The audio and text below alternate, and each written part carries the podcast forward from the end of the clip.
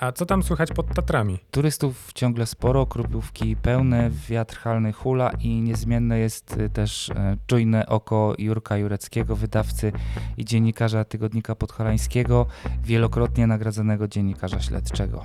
Spotkałeś się z Jurkiem Jureckim w Krakowie. Co ci powiedział? Opowiedział mi historię Bożeny S., naczelniczki Urzędu Skarbowego w Zakopanem, która w zamian za, że tak powiem, drobne opłaty gwarantowała mm, przedsiębiorcom spokój.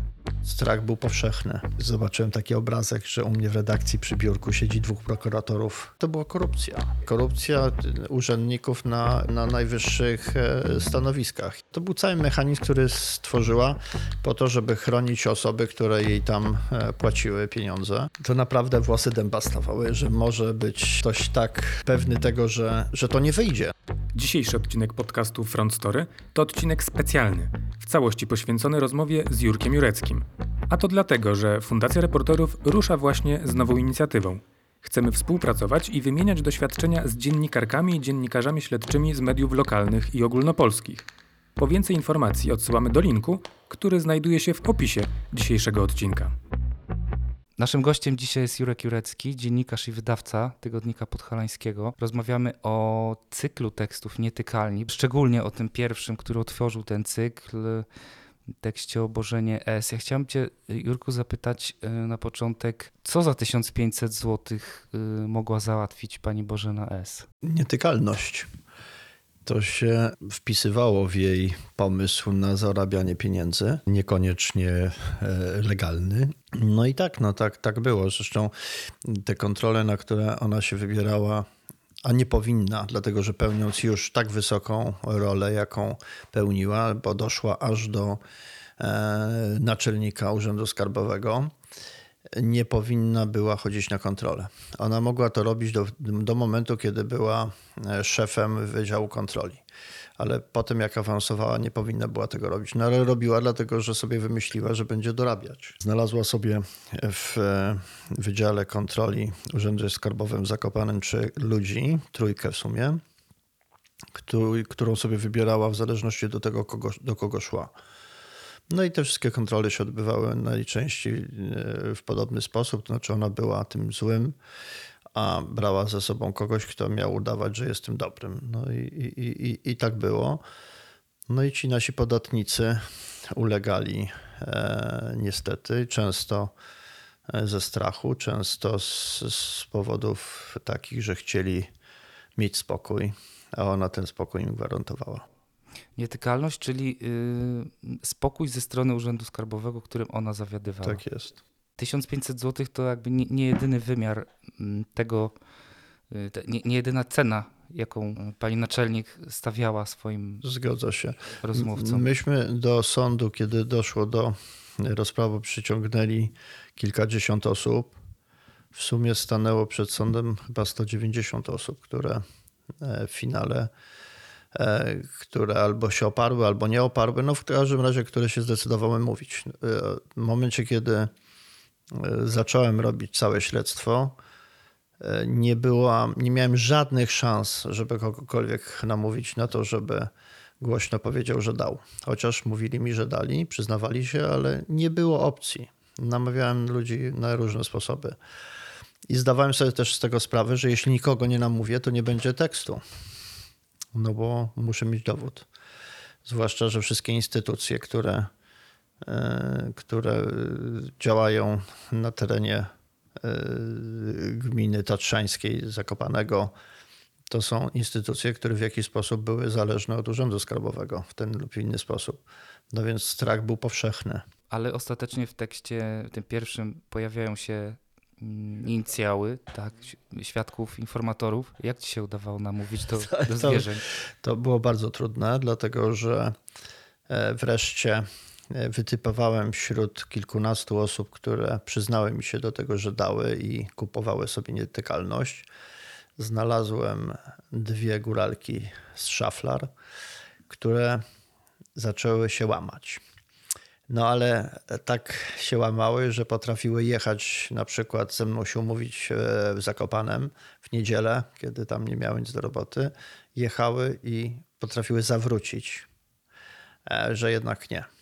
No i bardzo mnie przepraszały, że nie, bo, bo, jed, bo przyznała się mężowi i mąż powiedział, że mowy nie ma. Najczęściej mężczyźni e, były, byli takim hamulcowym, ham, byli hamulcowymi dla swoich żon, żeby absolutnie nie mówiły, że co nam to da, że tylko będzie mieć kłopoty. No i tak, i tak strach Strach i strach. No i któregoś dnia miałem naprawdę spory już materiał i wiedziałem, że no muszę mieć jakiegoś świadka, a jeszcze naj, naj, co najważniejsze, yy, wiedziałem o tym, że muszę mieć świadka, którego uda mi się e, przed samą publikacją postawić przed prokuratorem.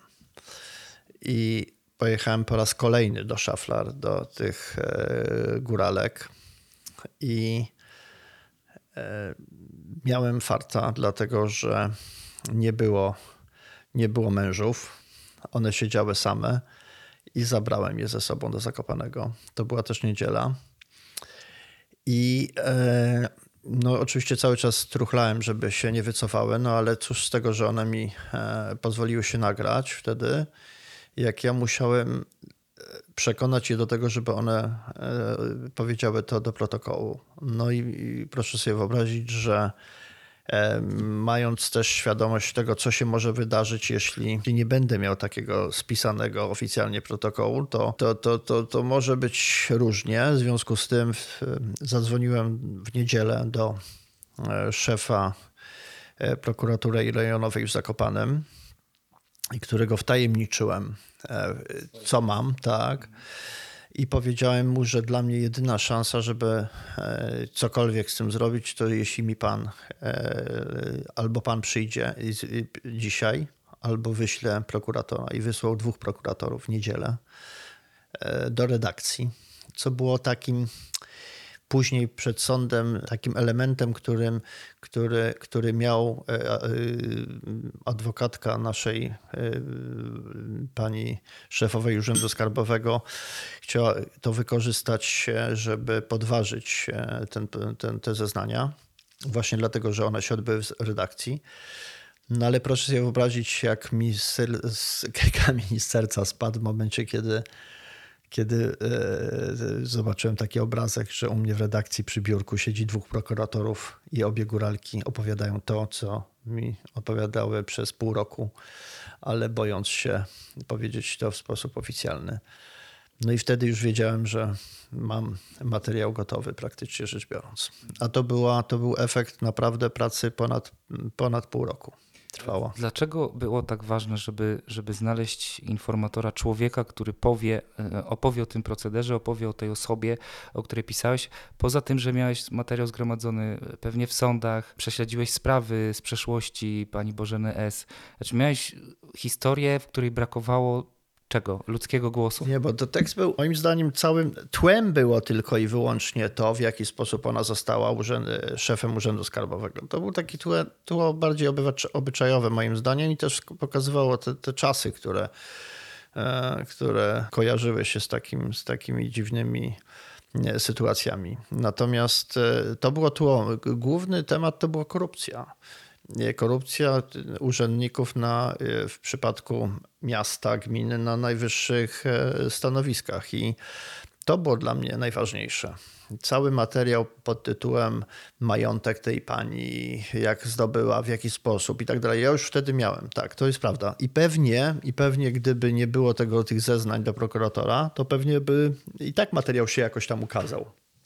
No ale nie miałby, nie miałby takiej siły rażenia, jaki miał momencie, kiedy pokazałem całość. Tak? To na chwilę się zatrzymajmy przy tym. Za chwilę wrócimy do, do, do istoty tego tekstu, ale zatrzymajmy się przy tej postaci Bożeny S., bo to jest niezwykle barwna e, tak, postać, do tak, dziś zresztą, tak. ale wtedy czego się o niej dowiedziałeś? Jak ona tą karierę od e, kierowniczki e, baru, baru do naczelniczki w zakładach? Tak, ona była kierowniczką, kierowniczką baru w zakładach metalowych mm, w Gorlicach i e, dorabiała sobie wożąc stare ciuchy żukiem na, po różnych targowiskach. No i między innymi mm, tym żukiem przyjechała do Zakopanego na mm, targ pod Gubałówkę. I tam została e, skontrolowana przez urzędników skarbowych i dostała e, karę. Swoim e, kolegom też handlarzom na Gubałówce, do których ja dotarłem i z nimi rozmawiałem, powiedziała, zobaczycie, że ja tutaj będę jeszcze rządzić w tym mieście. No i rzeczywiście tak się zdarzyło, że pani Bożena, która miała zapłacić tą karę, pojawiła się w urzędzie skarbowym u człowieka, który był wtedy wiceszefem, wicenaczelnikiem. No i coś się wydarzyło podczas tego spotkania. No warto dodać, jak pani Bożena wiele różnych spraw załatwiała. To jest bardzo taka mm, solidnej budowy osoba. Może się podobać e, pewnie w jakiejś tam grupie e, mężczyzn.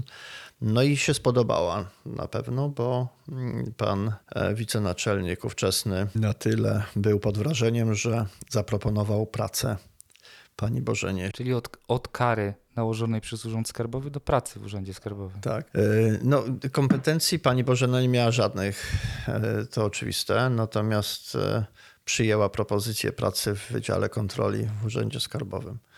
W trakcie tej pracy też, e, nie wiem, jak, nie, chciałbym tutaj czegoś powiedzieć, żeby nikogo nie urazić, ale, ale podejrzewam, że mm, tak jak i, i wiele innych spraw załatwiała, które, których byłem świadkiem, podejrzewam, że również e, w Rzeszowie, w takiej prywatnej szkole, uczelni, również e, uzyskała e, licencjat, jakieś świadectwa, które niby miały ją upoważniać do tego, żeby w tej kontroli mogła pracować. No ale no, pr- pracowała i to tak się zdarzyło, że pani, która była w sumie kelnerką, bo to, to była jej praca, stała się nagle e, pracownikiem kontroli Urzędu Skarbowego. No później to oczywiście awanse kolejne, ale w taki właśnie do, dokładnie ten sposób, dlatego że ten pan, który ją tam wciągnął, nie zdawał sobie sprawy, że to jest tak silna osoba, która sprawi, że, że ona, mu, krótko mówiąc, zajęła jego miejsce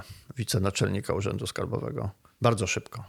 Uczeń przerósł mistrza, można powiedzieć. A Tak. y, pamiętasz moment y, i okoliczności, w których pierwszy raz się dowiedziałeś, co, czym się zajmuje tak naprawdę pani Bożena S? Jak sprawy trafiają do redakcji, to, to, to, to pewnie wiesz, no, to są takie momenty, w którym e, wreszcie ktoś e, puści farbę i, i, i, i zaiskrzy taka informacja gdzieś w redakcji. W moim przypadku to, była, e, to był też przypadek. Nie ukrywam, że pojawiła się osoba, która była pracownikiem Urzędu Skarbowego. Dała mi do zrozumienia, że coś złego się dzieje w Urzędzie Skarbowym. No i to był taki początek, kiedy ja zacząłem chodzić za tym. Natomiast oczywiście ja byłem, miałem potwornego Pietra, dlatego że ja przecież kieruję redakcją, też jestem wydawcą gazety i to jest normalna, to jest normalna firma. I miałem tego świadomość, że jeśli szefowa Urzędu Skarbowego dowie się, że ja ją śledzę i chodzę za nią, a tak było, ja chodziłem w krok krok za nią w różnych miejscach, no to, to, to się może też skończyć mm, tym, że nie będę miał gdzie opublikować tego, co, co, co, co robię. No, robiłem różne rzeczy, na przykład jechałem do Sącza, e, do Gorlic, gdzie, żeby sprawdzić, czy jest właścicielką kamienicy w Gorlicach. Pojechałem do Gorlic, umówiłem się z, z, przez przypadek na kamienicy, której podejrzewałem, że jest jej. Znalazłem ogłoszenie, że jest do wynajęcia. Zadzwoniłem, przedstawiłem się jako biznesmen z Nowego Sącza, który otwiera sieć sklepów sportowych i przyjechał pan w skórze e, Volkswagenem, e, nówką sztuką e, i, i, negocjował ze mną, ale najważniejsze dla mnie było, żeby wiedzieć, czy to jest jego kamienica, czy pani Bożeny i powiedziałem, że, że oczywiście jak najbardziej podoba mi się, ale muszę zobaczyć dokumenty, że jest pan właścicielem i on mi wyjął akt notarialny, a tam była Bożena no więc już wiedziałem, że. No, to- oczywiście, i to, to były też takie momenty, w którym bałem się, że to jak ona gdzieś tam porozmawia, jak ten gościu wygląda, co, kto i tak dalej, ale na szczęście tutaj udało się wszystko zachować e, na tyle głębokiej tajemnicy, całe to śledztwo, które prowadziłem, że, że ona się absolutnie do końca nie zorientowała. Co, co, co było dla mnie zupełnie niezwykłe bo jednak e, rozmawiałem wcześniej z bardzo dużą ilością ludzi. No głównie podatników, e, z których, z których żyła pani Bożena. Właśnie, to żyła to znaczy co właściwie? No, y, zbierała haracz, krótko mówiąc, ponieważ tych podatników no, było kilkudziesięciu. Co najmniej. To, są, to byli ludzie, którzy albo płacili co miesiąc ustaloną stawkę, albo jednorazowo. No ale były też takie sytuacje, że, że pani Bożena była za, za, zaprzyjaźniona z niektórymi. E, to była jednostronna przyjaźń oczywiście, ale była zaprzyjaźniona. No były na przykład zakład krawiecki w Poloninie, taka pani Łukaszczyk, która prowadzi zakład krawiecki, szyje damskie e, stroje góralskie, a tam też kożuszki, jakieś, jakieś tego typu rzeczy. No to, to y, jak pani Bożena się pojawiała u niej, no to nie zawsze miała pieniądze. Ale, ale dlaczego się pojawiała? Bo, bo na przykład jechała mm, nasza nasza y, bohaterka do sklepu i brakowało jej tam 100, 200, 300 zł, prawda? No to szła do zakładu i mówiła, że słuchaj, bo mi tu brakuje 300 zł, jakbyś mi dała. No nie mam. A to sobie wezmę i brała sobie na przykład strój góralski wiszący na, na wieszaku i wychodziła. No to, to, taka to była przyjaźń oczywiście. No i to, to są historie, które jak mi ludzie opowiadali, zanim one się pojawiły w sądzie, a pojawiły się później oczywiście, to naprawdę włosy dęba stawały, że może być e, e, ktoś tak e, pewny tego, że, że to nie wyjdzie, no bo przecież wiadomo było, że to jest, że ona robi coś, co jest e, niemoralne, nie, niezgodne z prawem i, i za co groż, za grożą potężne konsekwencje. A mimo wszystko to robiła. No, chęć, e, chęć zysku była dużo większa. No i oczywiście e, w tym wszystkim, żeby, żeby to wszystko zbadać, no trzeba było też przyjrzeć się temu, co zgromadziła, czyli te wszystkie samochody, e, które kupiła i rozdawała. Kupiła w sumie w Krakowie e, tutaj u dealera Volkswagena trzy nowe Volkswageny. Jednego dała mężowi, którym właśnie przyjechał do mnie wtedy, kiedy. A, to był mąż. To był mąż, ojcu i swój. I, ale co ciekawe, e, miała świadomość tego, że że może lepiej nowym Volkswagenem nie podjechać. Jest, to jest początek 2000 lat, prawda? To jest też e, taki okres, kiedy e, posiadanie takiego samochodu e, wzbudza sensację, tak? No dzisiaj to już może nie, ale wtedy tak. No i, i, robiła w ten sposób, że jak na przykład jechała do pracy, to nie zostawiała tego samochodu pod urzędem skarbowym, tylko jechała, stawiała na zupełnie innym parkingu i szła na piechotę dalej, albo przyjeżdżał po nią kierowca z Urzędu Skarbowego właśnie na ten parking. Słabość miała do, do ubiorów, co, co pokazaliśmy na, e, na zdjęciu, kiedy e, był finał całej akcji, to miał być czwartek. Materiał był porażający, w związku z tym wiedzieliśmy, że będą, na pewno się będzie działo, więc postanowiliśmy e, się przygotować i wysłaliśmy fotografa, który czekał pod urzędem skarbowym w czwartek od rana i telewizję, jedną z zaprzyjaźnionych kamerzystów i opowiadali nam, że jak pani Bożena przymaszerowała, bo znowu zrobiła ten sam numer, to znaczy samochód zostawiła gdzie indziej, no i tym razem tego czwartku przyszła w tych swoich norkach. Nie wiem, czy to lisy, norki, no ale naprawdę wygląda świetnie. Ma wysoko wytapirowane głowy, e, włosy na głowie i do tego ma ten ogromny na sobie, znaczy no ogromny, ale krótki kożuszek, czy futro. Futro. futro. To, futro. I tak, i, i mini spódniczka taką skórzaną do tego i wysokie buty. No wygląda bardzo ponętnie i, i maszeruje do Urzędu Skarbowego, wchodzi do niego. E, jest w Urzędzie Skarbowym jakieś 10 minut, po czym wybiega. I, i, bo ktoś jej jednak mówi, żeby zobaczyła, co się dzieje w tygodniku.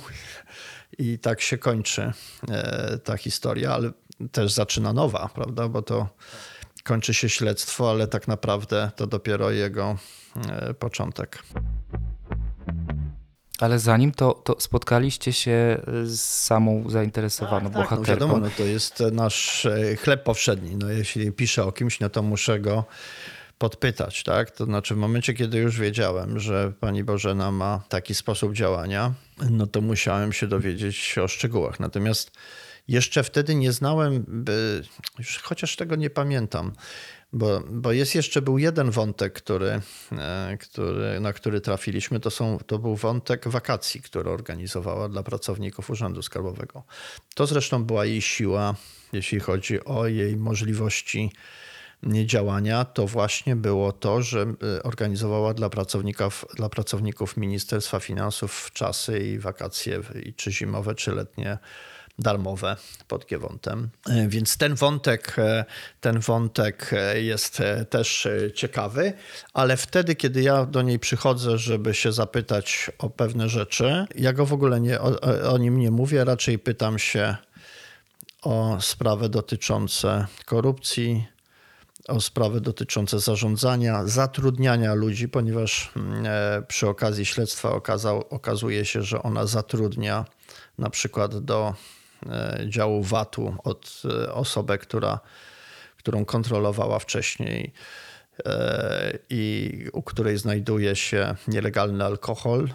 Dziewczyna e, z wykształcenia krawcowa zostaje specjalistą do spraw VAT-u w Urzędzie Skarbowym. No to są takie historie, które no, wydawałoby się zupełnie niesamowite, no ale pani kelnerka z Gorlic ma fantazję i zatrudnia takie osoby, bo sobie chce, no nikt kto jej zabroni. Zwłaszcza, zwłaszcza, że e, wcześniej już ugruntowała sobie pozycję w Krakowie w Izbie Skarbowej, gdzie dyrektorem jest wtedy pani Teresa Dajszczyk, w ten sposób, że wozi do niej mięso do Krakowa i y, zbliża się bardzo do pani dyrektor izby i pani dyrektor no, otacza ją taką ochroną, jest zauroczona panią Bożeną i wszystko, co ona robi w urzędzie skarbowym, ona akceptuje. A i pani Bożena podczas rozmowy ze mną tłumaczy, że wszystkie e, jakieś zarzuty, z którymi ja przychodzę zapewne, to są historie usłyszane pewnie przez pracowników, którzy których ona trzyma twardo i e, ona ma tego świadomość i przekonuje mnie cały czas do tego, żeby im nie wierzyć, że to tylko złośliwość pracowników le leniwych e, sprawiła, że pewnie pobiegli do pana, żeby panu się e, poskarżyć na nią.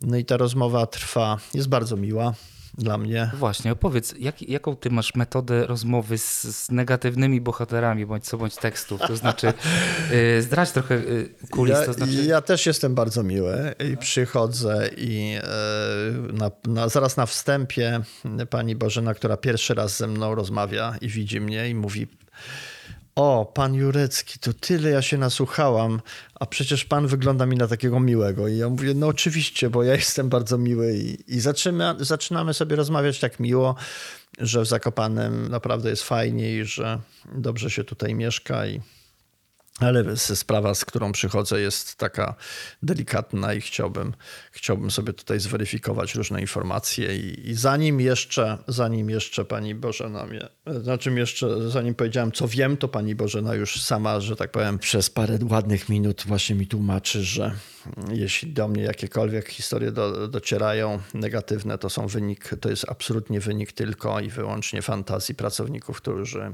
nie mogą pogodzić się z tym, że nagle przyjechała z Gorlicz osoba, która robi tu porządki. No, a te porządki są tutaj w Urzędzie Skarbowym niezbędne. No, ale to generalnie to taka rozmowa, która pozwoliła mi na e, też poznanie jej trochę właśnie pod tym kątem, dlatego że widziałem i odczuwałem e, w tej rozmowie, że to jest osoba, z którą, którą można konie kraść. I tak rzeczywiście, tak rzeczywiście e, okazało się, że tak jest, bo kiedy trafiła już do więzienia na trzy lata, pozwoliłem sobie ją odwiedzić w więzieniu w, w, pod Nową Hutą i nie, żeby do, do, dokładać jej przykrości, broń Boże, tylko, tylko dowiedzieć się, jak e, żyje ktoś, kto, kto naprawdę wiódł niezwykłe, niezwykle bogate życie, nagle e, trafił do celi e, 3 metry na dwa z, z trzema innymi osadzonymi. No i właśnie tam usłyszałem między innymi od e, funkcjonariuszki, która się zajmuje taką stroną, tą kulturalną, oświatową, że ale nam pan tutaj przysłał perłę. Naprawdę, ona tu nam organizuje wszystko w zakładzie. Zawody. Ona decyduje, kto pod prysznic je pierwszy, kto drugi, kto trzeci. Taka silna osobowość. Także... Nie zmieniła się nawet w takim miejscu. Tak, tak, tak. Nie, dostosowała się natychmiast. E, To zresztą widać później i ta cała kariera jej też, którą ja opisuję, świadczy o tym, że to jest osoba z fantazją. No jeśli Myślę, że najbardziej takim charakterystycznym to nawet nie jest to, w jaki sposób ona te pieniądze wyciągała od ludzi, bo to było takie dość proste i na, na, nie wiem, no, nie, nie wymagało jakiegoś, jakiejś fantazji. Przychodzi z gościem, mówi, że to jest, bo ona zawsze zaczynała w ten sposób, że trafiła, pamiętam, do takiego sklepu spożywczego na Krupówkach, gdzie pan miał w, w pokoiku u siebie w tym, w, w, na zapleczu, gdzie sobie miał tam biurko i sobie rozliczenia robił, miał na biurku e, tartą bułkę. Zrobili kontrolę, nic nie znaleźli, wszystko było ok, ale pani Bożena zobaczyła tą tartą bułkę i wiedziała, że się można tutaj, że to jest dobre miejsce. Mówię, ta, ta, co, to, co, to, co to jest? On, ja to taka tarta bułka, jak mam stare bułki. Czy pan sobie zdaje sprawę, jakie pan przestępstwo y, dokonał. No i tu rozwija cały ten wątek, opowiada temu panu, jak e, będzie karany za to i tak dalej, i tak dalej. No i ten facet no, rzeczywiście no, boi się i, i strach go oblatuje i on przynosi tam 500 złotych, a ona mówi, proszę pana, 500 złotych? To w ogóle. No i, ale oczywiście jest z nią pan pracownik e, z Urzędu Skarbowego z Wydziału Kontroli, który pani Bożenko, ale wie pan, to, tutaj pan Henio, no to przecież pana Henia nie możemy tutaj tak. Może on nie będzie miał więcej. No nie, no proszę pana. 1500 zł i, i, i możemy sprawę zamknąć, ale tak to nie ma mowy. No więc to są takie, to, to był mechanizm dość prosty, prawda? No jest, ona jest zła, jest dobry pracownik, tak? Natomiast cała koncepcja zorganizowana w czasów dla pracowników Ministerstwa Finansów, która pozwoliła jej funkcjonować tak długo, no to jest majstersztyk. Znaczy on, na czym to polegało? Otóż mm, ona zdawała sobie z tego sprawę, że jej funkcja wymaga wsparcia i właśnie Izby Skarbowej w Krakowie, i Ministerstwa Finansów nawet.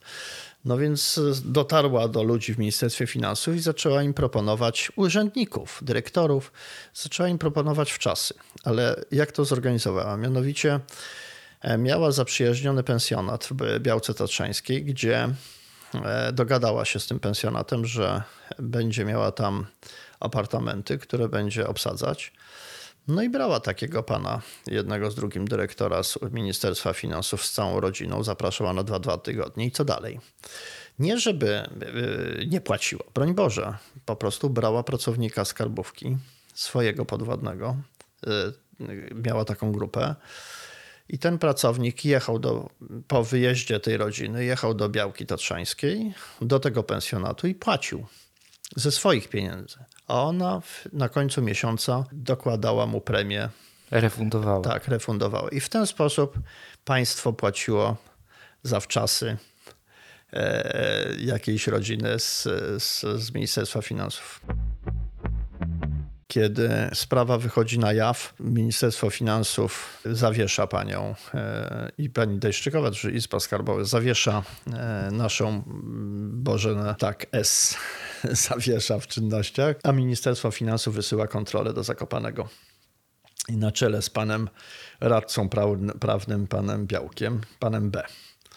No i przyjeżdża pan B, taki, taki urzędnik niewysoki, w towarzystwie tam kilku osób i wchodzą do Urzędu Skarbowego w Zakopanem. W tej chwili, wtedy już jest taki, e, taki e, człowiek, który chyba Suchej Beskidzkiej zostaje przerzucony na czas tej kontroli, który będzie zarządzał Urzędem Skarbowym po wybuchu tej afery. No i przyjeżdża ten pan radca prawny z Warszawy. No i ja się pojawiam w Urzędzie Skarbowym po paru dniach, no żeby się dowiedzieć, Wtedy też dochodzą, mnóstwo informacji dochodzi. Ja robię kolejny tekst na ten temat. No właśnie, opowiedz, jak, jak ten tekst y, jak mm, zarezonował On się rozwija, w tak, on się rozwija, dlatego że w momencie, kiedy się pojawia pierwszy tekst, natychmiast pojawiają się też dodatkowe informacje, no, które ja zbieram. Prawda, już mi łatwiej, bo, bo już wiadomo o co chodzi. Ludzie dzwonią, mówią, opowiadają, więc ja zbieram nowe informacje.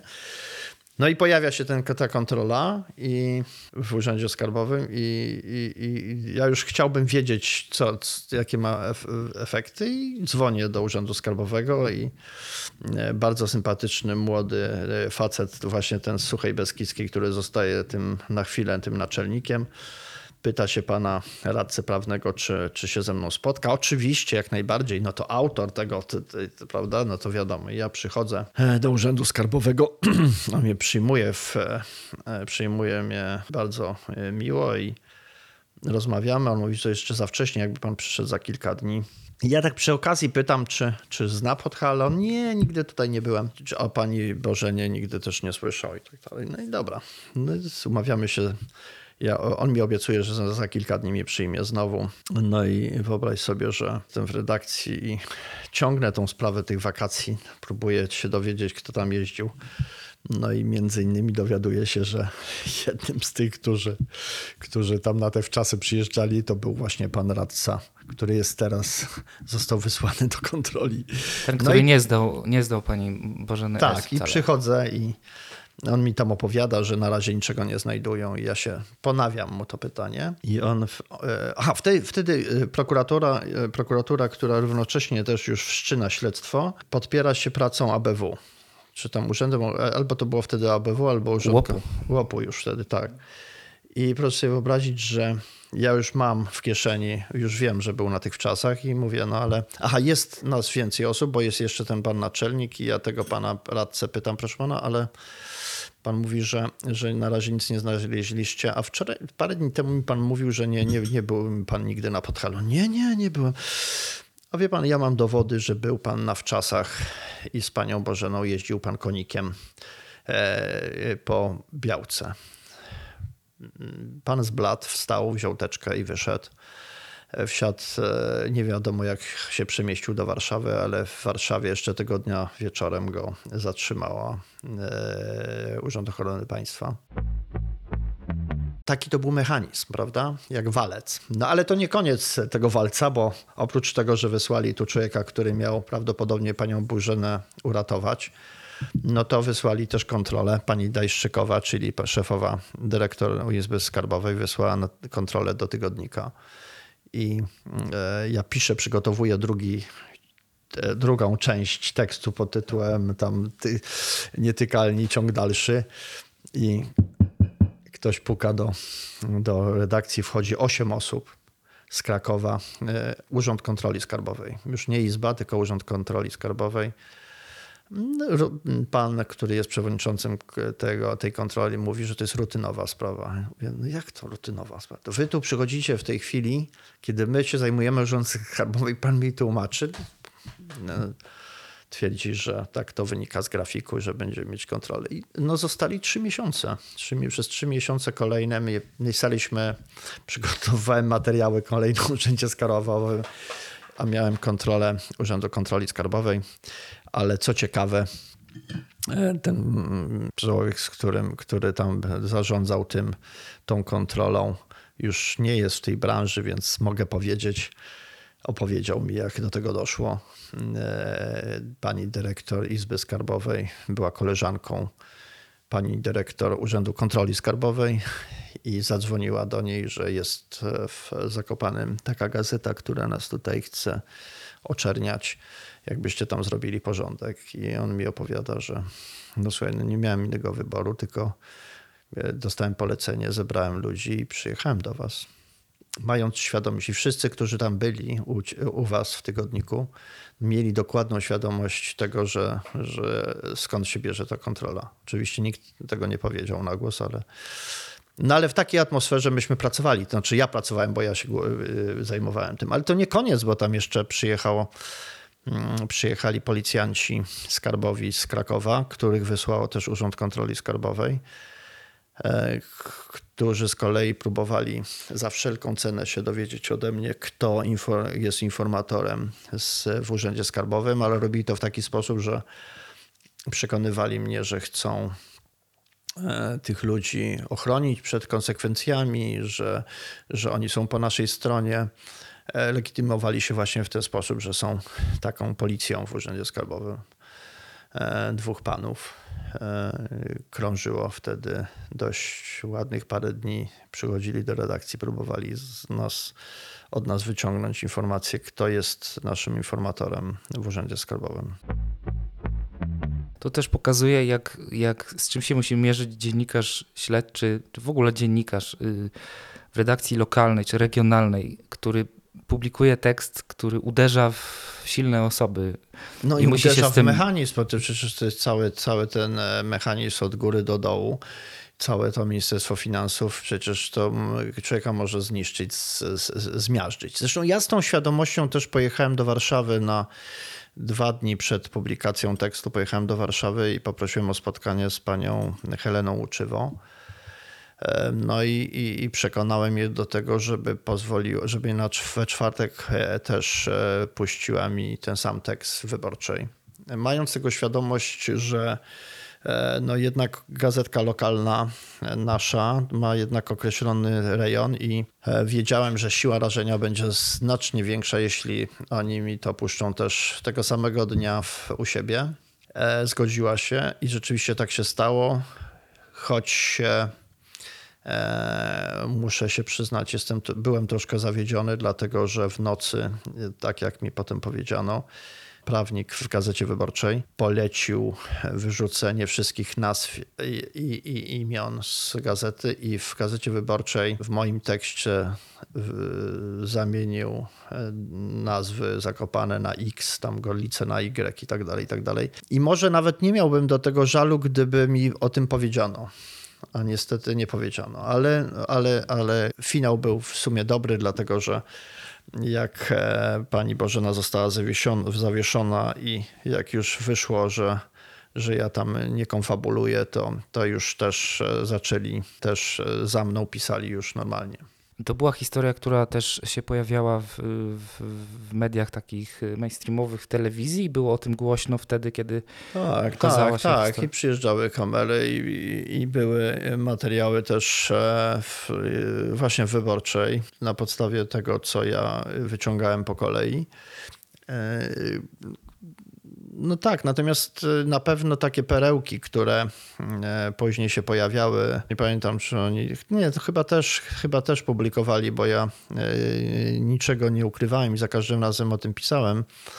No chyba największą taką perełką, która się później pojawiła, oprócz tego, że trwała kontrola i wyciągali kolejne różne historie związane z pracą pani Bożeny, w jaki sposób tam chroniła niektórych swoich podatników, jak, jak oszukiwali na wacie, jak, jak e, e, znikały dokumenty, które mogłyby obciążać jakichś podatników, którzy płacili haracz i tak dalej, i tak dalej. No to był cały mechanizm, który stworzyła po to, żeby chronić osoby, które jej tam e, płaciły pieniądze. No i pamiętam, e, no później nastąpiło takie, takie ruchy, które, które były zupełnie nie, nie, nieprzewidywalne. Oprócz tego, że Ministerstwo Finansów wysłało mm, faceta, który miał ochronić e, z powodów również prywatnych, no bo myślał, że w ten sposób ochroni siebie pewnie, te, te swoje wczasy. No to naj, chyba najbardziej niesamowitą historią w tym wszystkim, już po, po, po, po, po tym, jak ta afera wybuchła, no to była próba ochrony pani Bożeny Sikory przed aresztowaniem. Ona jest już e, dymisjonowana. Nie, jeszcze zdymisjonowana chyba nie była, ale zawieszona. Ale już wiadomo, że zarzuty są bardzo poważne, bo prokuratura oświadcza e, podczas jakiejś tam konferencji o tym, że ma już dowody na to. I w tym momencie y, chyba strach przed aresztowaniem jest tak duży, że ona prosi panią swoją przełożoną, czyli dyrektora Izby Skarbowej w Krakowie, panią właśnie Dajszczyk, o pomoc i ta jej znajduje apartament, może nie apartament, tylko pokój VIP-ów w szpitalu wojskowym w Krakowie i tam zostaje mm, pani Bożena e, przyjęta przez szpital. Pojawiają się funkcjonariusze e, Urzędu Ochrony Państwa, żeby ją zatrzymać i szpital odmawia, że pani Bożena jest bardzo chora. Kilkakrotnie próbują ją stamtąd e, wyciągnąć, bo już prokuratura jest, już jest nakaz zatrzymania. Chyba dwukrotnie albo trzykrotnie nie, jest, nie są w stanie jej zatrzymać. Natomiast e, ja się w międzyczasie dowiaduję, że właśnie ten pokój e, w ten pokój w szpitalu jest, jest pod specjalną ochroną dyrektora szpitala. No ale w, wreszcie UOP sobie jakoś radzi i przychodzą w sobotę z własnym, z własnym lekarzem. Wchodzą do tego pokoju wtedy, kiedy nie ma dyrektora. Lekarz ją bada, stwierdza prawdopodobnie, że jej nic nie jest i ją wyciągają ze szpitala i trafia do aresztu. Dyrektor robi potężną awanturę, jedzie na gwałt do, do szpitala. No to jest wojskowy, tak, bo to jest wojskowy szpital. Robi awanturę, no ale, ale to nic nie, nie daje. Pani już jest pod, już jest, krótko mówiąc, za kratkami dostaje zarzuty i za te zarzuty zostaje skazana, czy tak, jeszcze tak, za to, inne później? To znaczy później się rozpoczyna, później się rozpoczyna jest akt oskarżenia, który e, buduje e, na podstawie tych wszystkich zebranych informacji prokuratura rejonowa w Zakopanem. Praktycznie rzecz biorąc mają materiał gotowy, dlatego że ja w tym czasie, jak zaczyna się proces, to ja już wtedy puściłem chyba z 4 czy z 5 tekstów naprawdę y, bardzo solidnie udokumentowanych informacji od majątków, od sposobu funkcjonowania w urzędzie, od tego, jakie, jakie y, zarzuty można było postawić w związku z pracą Urzędu Skarbowego, z, z polityką kadrową, gdzie, gdzie się zatrudniało osoby bez żadnego wykształcenia i tak tak. Na pewno pomogła mi też e, nagle pojawia się na mównicy sejmowej pani Zyta Gilowska w, w Sejmie, do której docierają te historie z Zakopiańskiej i wygłasza taki z, z mównicy e, fragment, w którym mówi, że jak to jest, że jest takie miasteczko, gdzie ludzie czekają latami po wykształceni na to, żeby dostać pracę, a tam Krawcowa jest, zarządza VAT-em. No ale taka prawda, to Krawcowa. No i nie mówiąc już o kelnerce, która jest e, naczelnikiem, no ale to już inna historia. Sprawa się rozpoczyna w sądzie. E, e, ja jestem na sali rozpraw przygotowany do, do bardzo interesującego procesu. I adwokatka pani Bożeny ona jest oczywiście przywożona, z, pani S jest przywożona e, więźniarką do sądu. Też pokazujemy zdjęcia, jak jest prowadzona. No bo to całe miasto tym żyje, prawda? Pada na pomysł z panią adwokat Mazur, w jaki sposób może się odegrać. I proszę sobie wyobrazić, że na pierwszej rozprawie, gdzie byłem przygotowany do tego, że będę sprawozdawał proces każdego dnia, pani adwokat stawia wniosek o to, żeby powołać na świadka pana Jureckiego. E, sąd się przychyla. Więc musisz stanąć i opowiadać całą nie, historię od nowa. Nie, i dziękują mi za udział. Ja jako świadek nie mogę brać udziału. Dopiero wtedy, kiedy powoła mnie e, strona e, oskarżona na tego świadka.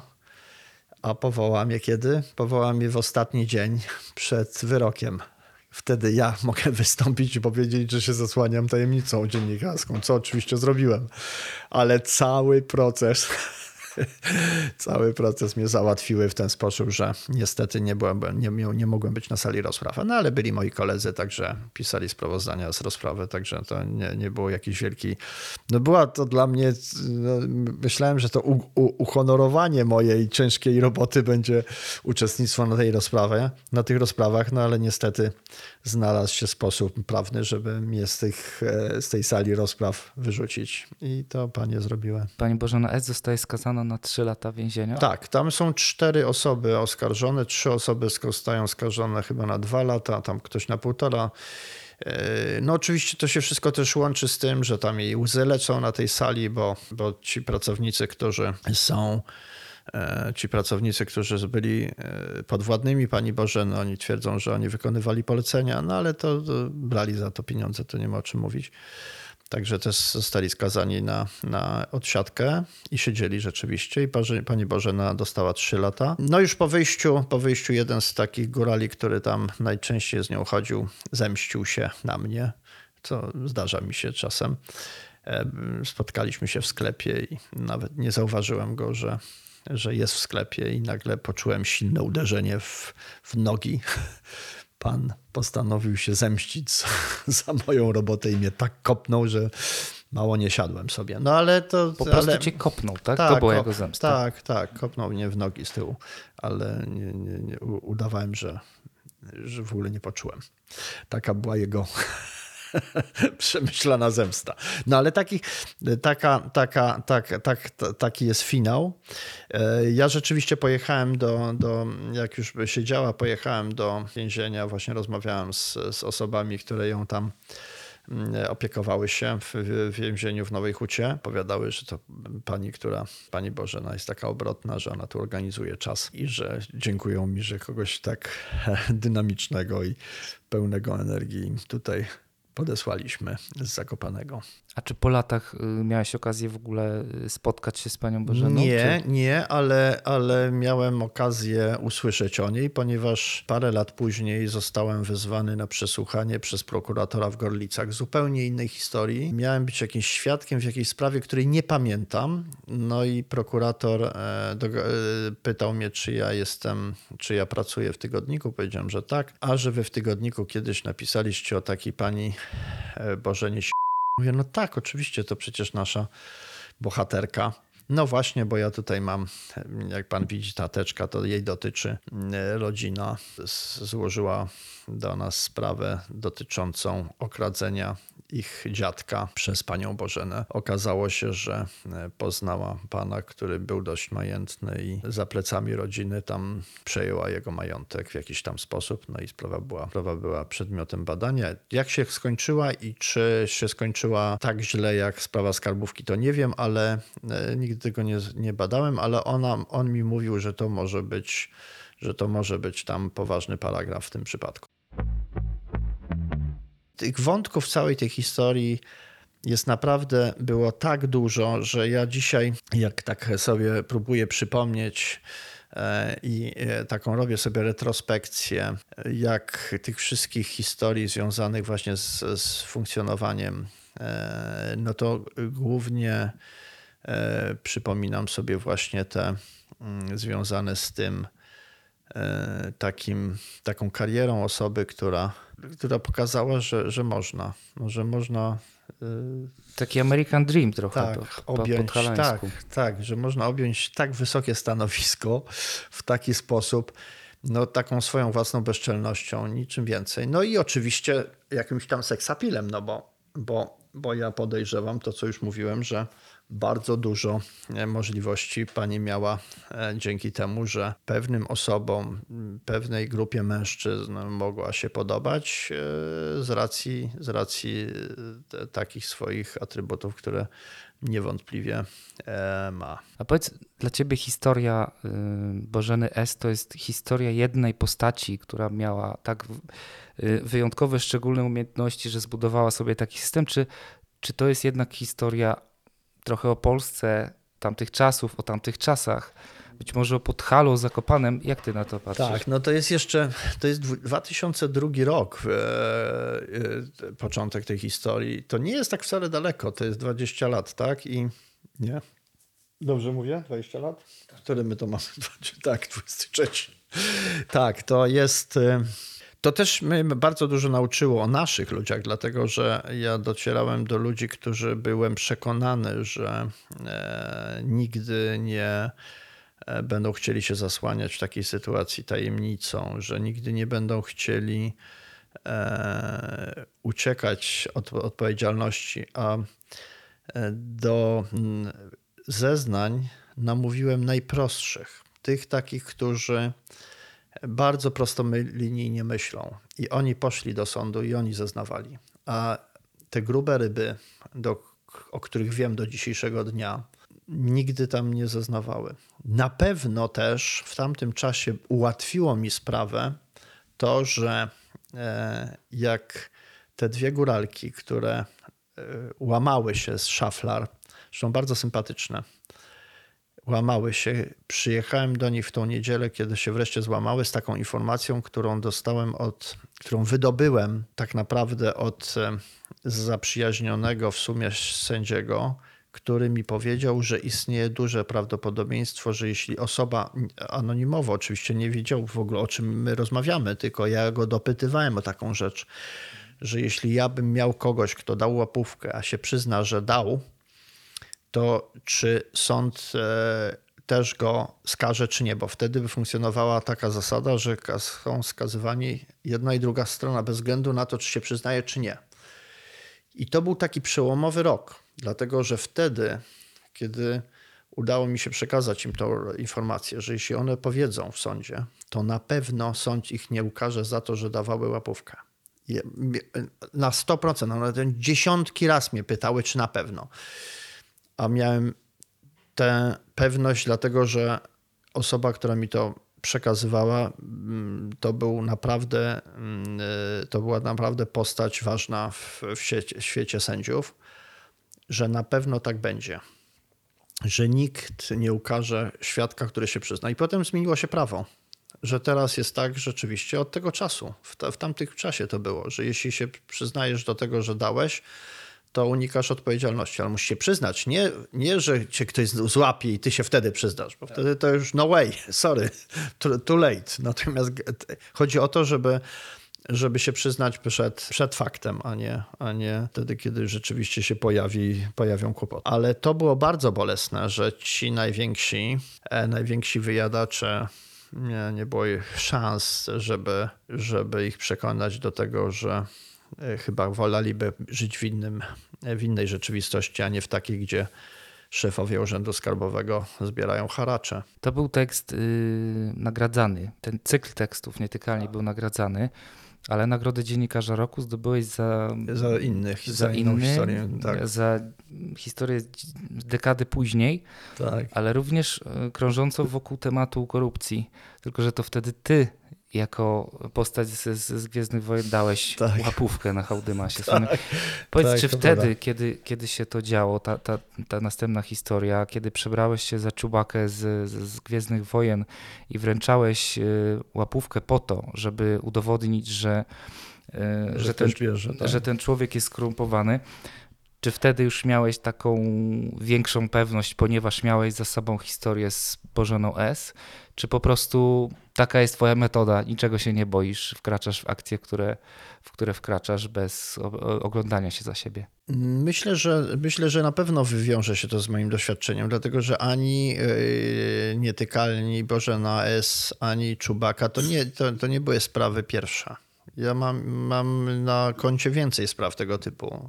Nam się udało złapać szefa Sanepidu, który w Zakopanem e, dostawał potężne łapówki od restauratorów. To była też taka dość duża sprawa. E, jeszcze to było naprawdę parę ładnych lat przed nietykalnymi. Powiem tylko tak, dla, pewnie Państwa będzie to ciekawiło.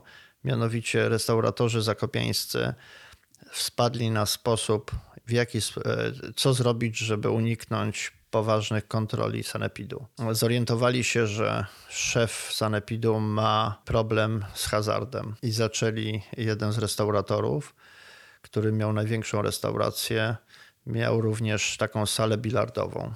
No i oni, krótko mówiąc, zrzucali się na e, wszyscy restauratorzy, wszyscy zrzucali się na do wspólnej kasy ta kasa pojawiała się w dniu, w którym namówi, namawiali pana szefa Sanepidu na wspólną grę w bilarda i na rogu stołu leżała kubka pieniędzy, no i pan dyrektor Sanepidu zawsze wygrywał. W ten sposób restauratorzy w latach 90. mieli spokój. Co do Czubaki, no to tak, no to, to, to na pewno mm, rozzuchwaliło mnie to, że się udało wsadzić urzędnika e, tak wysokiego szczebla e, Urzędu Skarbowego do więzienia. E, I gdy dotarła do mnie informacja o tym, że, że jest taki pan szef Wydziału Kultury w Czarnym Dunajcu, który z, e, znalazł sposób na zbieranie pieniędzy. No, szukałem sposobu, żeby go zdemaskować. No i udało się też przypadkowo. To była, pamiętam, niedziela chyba. W, Czarnym Dunajcu jest organizowany hołdymas, to są takie dożynki. To polega na tym, że na, stadiony, na stadionie e, jest taki odpust, przyjeżdżają stragany, przeróżna jest, e, gra muzyka, mnóstwo różnych imprez e, sportowych też, folko- kulturalnych, no i przy okazji zjeżdża bardzo dużo ludzi. Na tych straganach jest mnóstwo fajnych rzeczy do kupienia, do jedzenia i tak No i oczywiście te stragany to są jacyś tam przedsiębiorcy mali, którzy zjeżdżają zewsząd i, i sobie tam na, tym, na ten stadion wjeżdżają podczas hołdymasu. Taki hołdymas trwa cały dzień. No i w, rok wcześniej dowiedzieliśmy się o tym, że pan dyrektor Miejskiego Urzędu, Gminnego Urzędu Kultury znalazł sobie właśnie taki sposób, że chodzi po tych straganach i przyjmuje od nich pieniędzy, ale tych pieniędzy nie przekazuje później do gminy. Wygląda na to, że w ogóle to było niepłatne. No ale kto to wiedział, że to jest niepłatne, prawda? Jak ktoś przyjeżdża już i tam staje, no to chętnie tam zap- zapłaci, prawda? No i tak było, że szukaliśmy sposobu na to, żeby żeby się przekonać osobiście. I, I pamiętam, że rok wcześniej nie udało nam się zorganizować jakiegoś e, po, dobrego pomysłu. A mieliśmy tylko świadomość, że pojawienie się jakiegokolwiek dziennikarza z tygodnika to no, kompletnie nas demaskuje, dlatego że my się tam znamy wszyscy, prawda? To znaczy wiedzą, oni wiedzą, jak nas wygląda każdy człowiek z tygodnika, także nie przejdzie ten numer. No i następnego dnia już, następnego roku ja już y, wiedziałem, że to musimy zrobić. I znalazłem takiego gulala, który obiecał, że tam pojedzie taką furmanką. On ma, nam z tej furmanki coś tam sprzedaje. No i to było rano. Pamiętam, że zadzwoniłem do niego, czy, czy, czy tam jedzie, czy rzeczywiście będzie tam handlował. On mówi: Nie, nie, Jurek, bo, bo y, daj spokój, ja stracę. Nie, i, nie, bo potem nie będę mógł, jak on się zorientuje, to ja już potem będę miał pro- problemy. No i tak mnie wystawił. No ale okazuje się, to też przypadek kompletny, yy, że na Krupówkach była taka grupa chłopaków, która gdzieś tam z Warszawy przyjeżdżała, jeździ po takich kurortach i fotografują się z turystami i za zdjęcie biorą jakąś tam kasę, tak? No i rzeczywiście i mają stroje g- z Gwiezdnych Wojen i stają z dziećmi i tam, nie wiem, 10 zł kosztowało, czy 5 zł kosztowało zdjęcie z nimi. Dzie- Wiadomo, turyści jak mają, przyjeżdżają na wczasy, no to e, wszystko kupują, więc można było zarobić. No i nie, nie, nie do końca pamiętam, czy mi ktoś poradził, żeby do nich spróbować ich zabrać tam, ale w każdym razie pojawiłem się na tych krupówkach.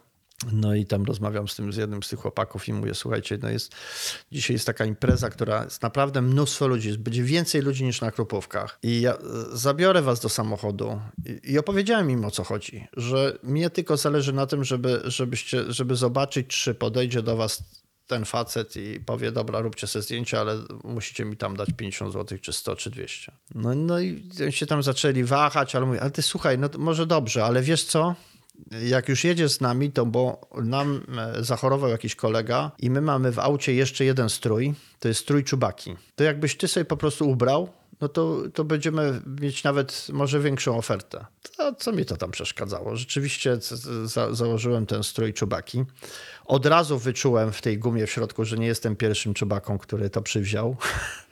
No ale wiedziałem, że muszę wytrzy- wytrzymać. Powiesiłem sobie kamerkę GoPro na, na piersi i, i w taki sposób e, kompletnie nietypowy pojawiliśmy się na Hołdymasie w kilka osób i no i stało się.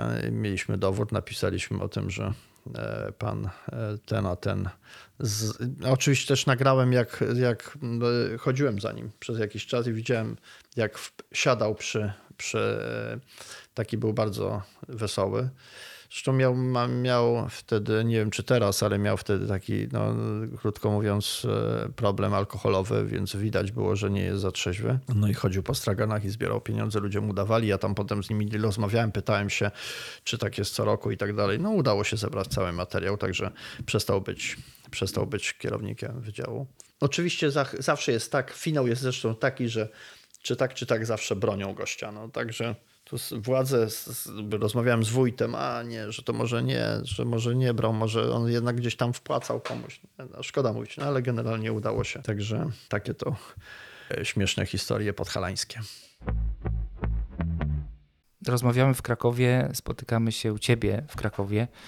Y, Jesteś Krakusem. Tak. Czy to, że jednak nie pochodzisz z Zakopanego, ułatwia pracę w Zakopanem, czy utrudnia? Wiesz, no przede wszystkim nigdy nie jesteś swój, tak? To na pewno jest gorzej, bo górale mają to do siebie, że niestety to jest takie bardzo hermetyczne towarzystwo i mimo tego, że ja 30, ponad 30 lat tam pracuję, to bardzo często dają mi do zrozumienia, że jestem mimo wszystko obcy. Natomiast y, czy to ułatwia, czy nie wiem, ja, trudno mi powiedzieć.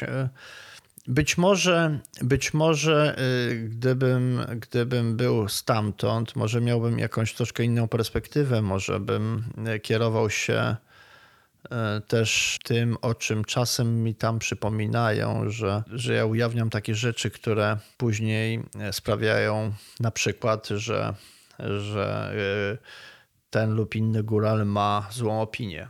No, ale prawda jest taka, że to, że to nie wiem, dziennikarstwo śledcze, czy też w ogóle e, ujawnianie pewnych e, patologii e, w różnych społecznościach, to nie wiąże się z góralszczyzną, więc ja tu się bronię oczywiście. Natomiast e, czy wtedy miałbym jakieś większe opory przed ujawnianiem różnych spraw, gdybym sam był góralem i, i nie wiem, ujawnianiem spraw, które nie świadczą dobrze o góralach? No nie wiem, no to jest kwestia tylko pewnie tego zawodu. No ja mam z kolegów górali, którzy są dziennikarzami doskonałymi. W Krakowie jest przecież dziennikarka, która e, też, no tylko, że ona pisze o Krakusach rzeczywiście. No, no nie wiem. no tak. No tak.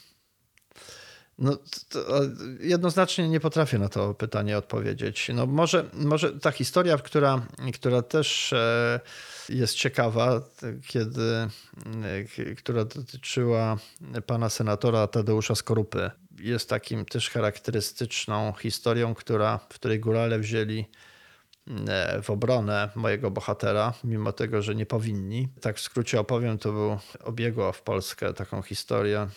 Tadeusz Skorupa postanowił postawić wiatrak u swojego sąsiada, ale żeby go zmusić do tego, żeby mu oddać, żeby ten sąsiad mu dał ten teren pod wiatrak, no to zastosował, zastosował taki chwyt, że stanął do przetargu, albo jego żona stanęła do przetargu działkę, której, o której się starał ten sąsiad. Przedsiębiorca, który miał tartak. No i tak próbował wymusić, no i, i przedsiębiorca się u mnie pojawił.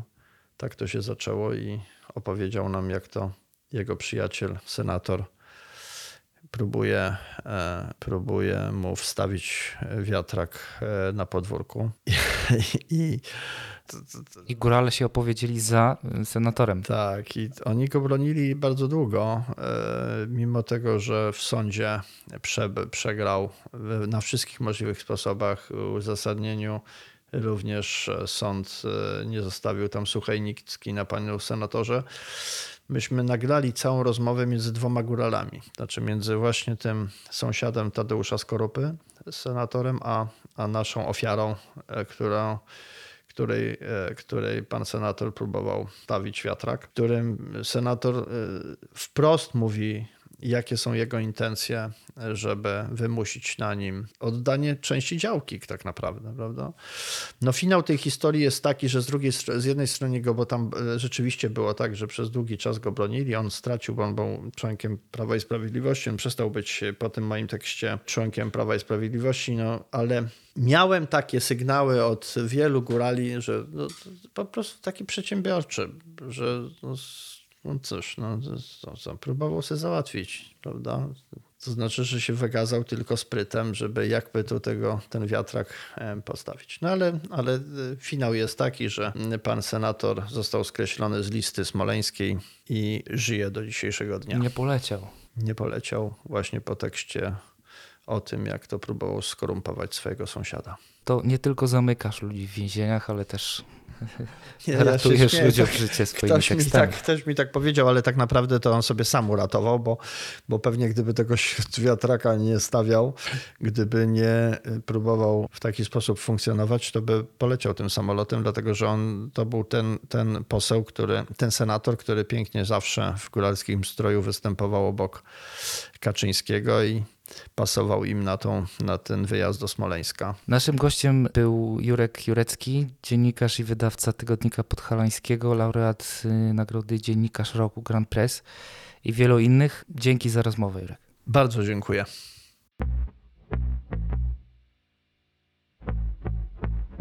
To był podcast frontstory.pl.